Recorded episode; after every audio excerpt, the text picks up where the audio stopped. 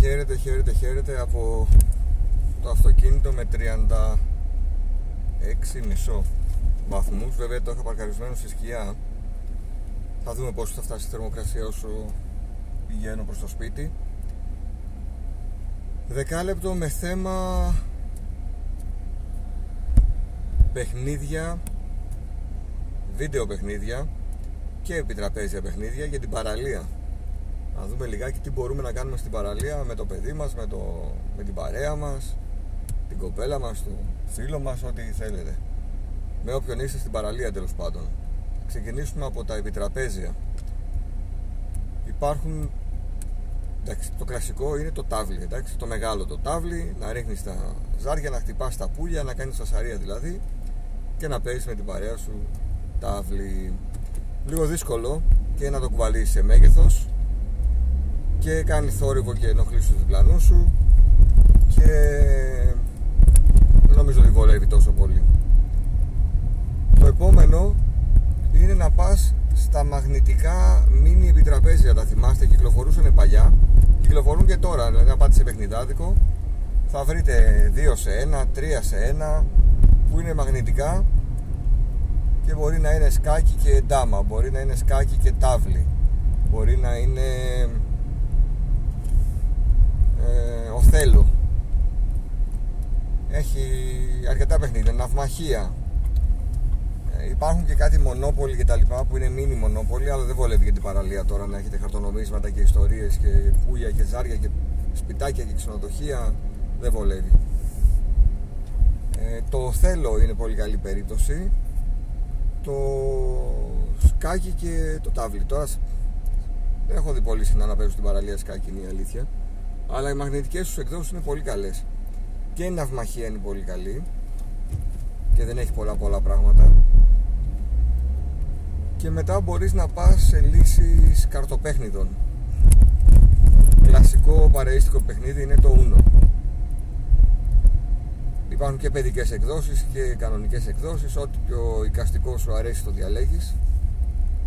Και παίζεις Uno υπάρχουν τα υπερατού. Τα θυμάστε φαντάζομαι. Όσοι παίζατε μικροί επανακυκλοφορούν από δύο εταιρείες νομίζω ο Δεσίλας και άλλη μια εταιρεία βγάζουν νέες εκδόσεις.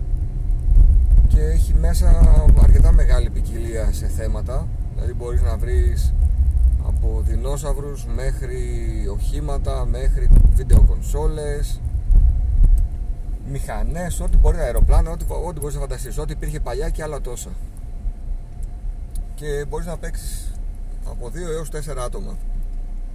Πολύ καλή περίπτωση γιατί κάτι πολύ σημαντικό είναι ότι είναι ένα καρτοπέχνητο στο οποίο δεν αφήνεις τα χαρτιά από τα χέρια σου. Δηλαδή ακόμη και αέρας να φυσάει δεν αγχώνεσαι ότι θα τα αφήσω στην ε, ξαπλώσtra και θα τα πάρει ο αέρας.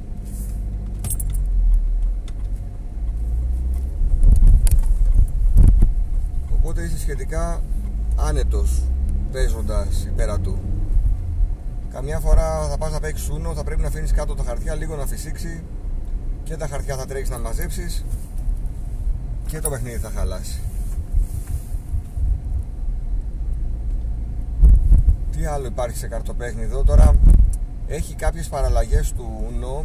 Προσπάθησα να δεν θυμάμαι να σας πω τώρα και ονόματα. Προσπάθησα να τα καταλάβω δεν τα πολύ κατάλαβα σαν παιχνίδι οπότε μένω στο, στο κλασικό Uno και υπερατού τι άλλο μπορούμε να παίξουμε σε παραλία στην ξαπλώστρα τώρα να σκεφτώ αν υπάρχει άλλο επιτραπέζιο υπάρχει ένα μίνι πάλι μάντεψε ποιος. το παραδοσιακό μάντεψε ποιος. σε μικρή έκδοση υπάρχει και σε κάρτες σε καρτοπέχνιδο το μάντεψε ποιος. έχουν δώσει δηλαδή και τέτοια παραλλαγή υπάρχει και το μυστήριο στο Πεκίνο με κάρτες Δηλαδή ένα επιτραπέζιο που το ξέραμε μόνο στην κανονική του μορφή τώρα το έχουν βγάλει και σε καρτοπέχνιδο. Και φαντάζομαι ότι η εμπειρία είναι ίδια γιατί το, το μυστήριο στο Πεκίνο ουσιαστικά τι είναι, να μάντεψε ποιος. Και που απλά να κάνεις, αντί να κάνεις ερωτήσεις επισκέπτεσαι κτίρια. Πάμε στα video games. Αν έχεις από παλιά ένα κλόνο του Tetris είναι η καλύτερη επιλογή για την παραλία. Και πωλείται και στις μέρες μας και στα πανηγύρια και στα παιχνιδάδικα με πολύ λίγα χρήματα, φαντάζομαι με κανένα τάλιρο με 5 ευρώ μπορείς να το πάρεις βάζεις δύο μπαταρίες οι μπαταρίες μπορεί να σου πάνε και ένα μήνα και παίζεις τέτρις ή παραλλαγές του τέτρις μέχρι και παιχνίδι με τύπου Space Invaders έχει μέσα αυτό το, το μακρόστενο παιχνίδι, αυτή η μακρόστενη κονσόλα που θυμόμαστε. Μετά έχει την περίπτωση να έχεις κρατημένο σου το Game Boy, το παλιό. Αυτό που είχες όταν ήσουν παιδί. Επίσης πάρα πολύ καλή περίπτωση. Γιατί το Game Boy παίρνει ναι μεν 4 μπαταρίες, αλλά κρατάνε πάρα πολύ. Δεν θα χρειαστεί να τις αλλάξεις. Επίσης, κάτω από το έντονο φως του ήλιου, το Game Boy είναι ιδανική συνθήκη για να παίξεις. Θα βλέπεις τα πάντα πεντακάθαρα και θα παίζει άνετα. Η άλλη περίπτωση είναι να έχεις ε, κάποιο Game Boy Pocket, Game Boy Color, μία από τις επόμενες εκδόσεις Advance και τα λοιπά που πάλι είναι πολύ καλές περιπτώσεις.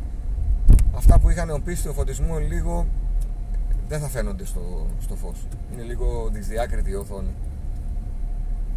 Ή να πας σε κάτι ακόμη πιο σύγχρονο, δηλαδή να έχεις ένα PSP, ένα, ένα PlayStation Vita, ένα 3DS που OK okay, είναι πολύ καλά για την παραλία αλλά λίγο τα φοβάμαι αυτά γιατί σκέφτομαι ότι αν μου πέσει κάτω και μπει άμμος ένα 3DS μεταχειρισμένο θα το πάρω 150 ευρώ. Ένα PlayStation Vita το ίδιο. Τώρα ένα DS θα το βρεις φθηνά OK okay, πες ότι δεν θα το κλάψεις και πολύ.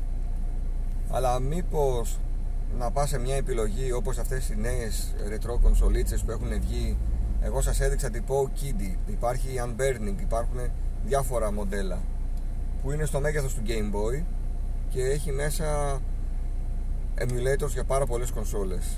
Δηλαδή πέρα από τα παιχνίδια του Game Boy και του Game Gear θα παίξεις σχεδόν ό,τι θυμάσαι από την παιδική σου ηλικία μέχρι και τα arcades παιχνίδια. Εγώ έπαιζα για παράδειγμα σε αυτή την κονσόλα Shinobi, Toki ε, το, το volleyball, το Super Spikes πως λεγότανε. NBA Jam, ό,τι θυμόμουν από τα arcades πλέον μπορώ να τα παίξω στην παραλία πάλι αυτές οι οθόνες έχουν καταπληκτική αυτές οι κονσόλες έχουν καταπληκτική οθόνη. Πάλι όμως τα παιχνίδια που παίζονται πιο εύκολα από όλα στην παραλία και κάτω από τον ήλιο είναι αυτά του Game Boy το οποίο Game Boy σε αυτή την κονσόλα δείχνει και ασπρόμαυρο όχι αποχρώσεις του πράσινου.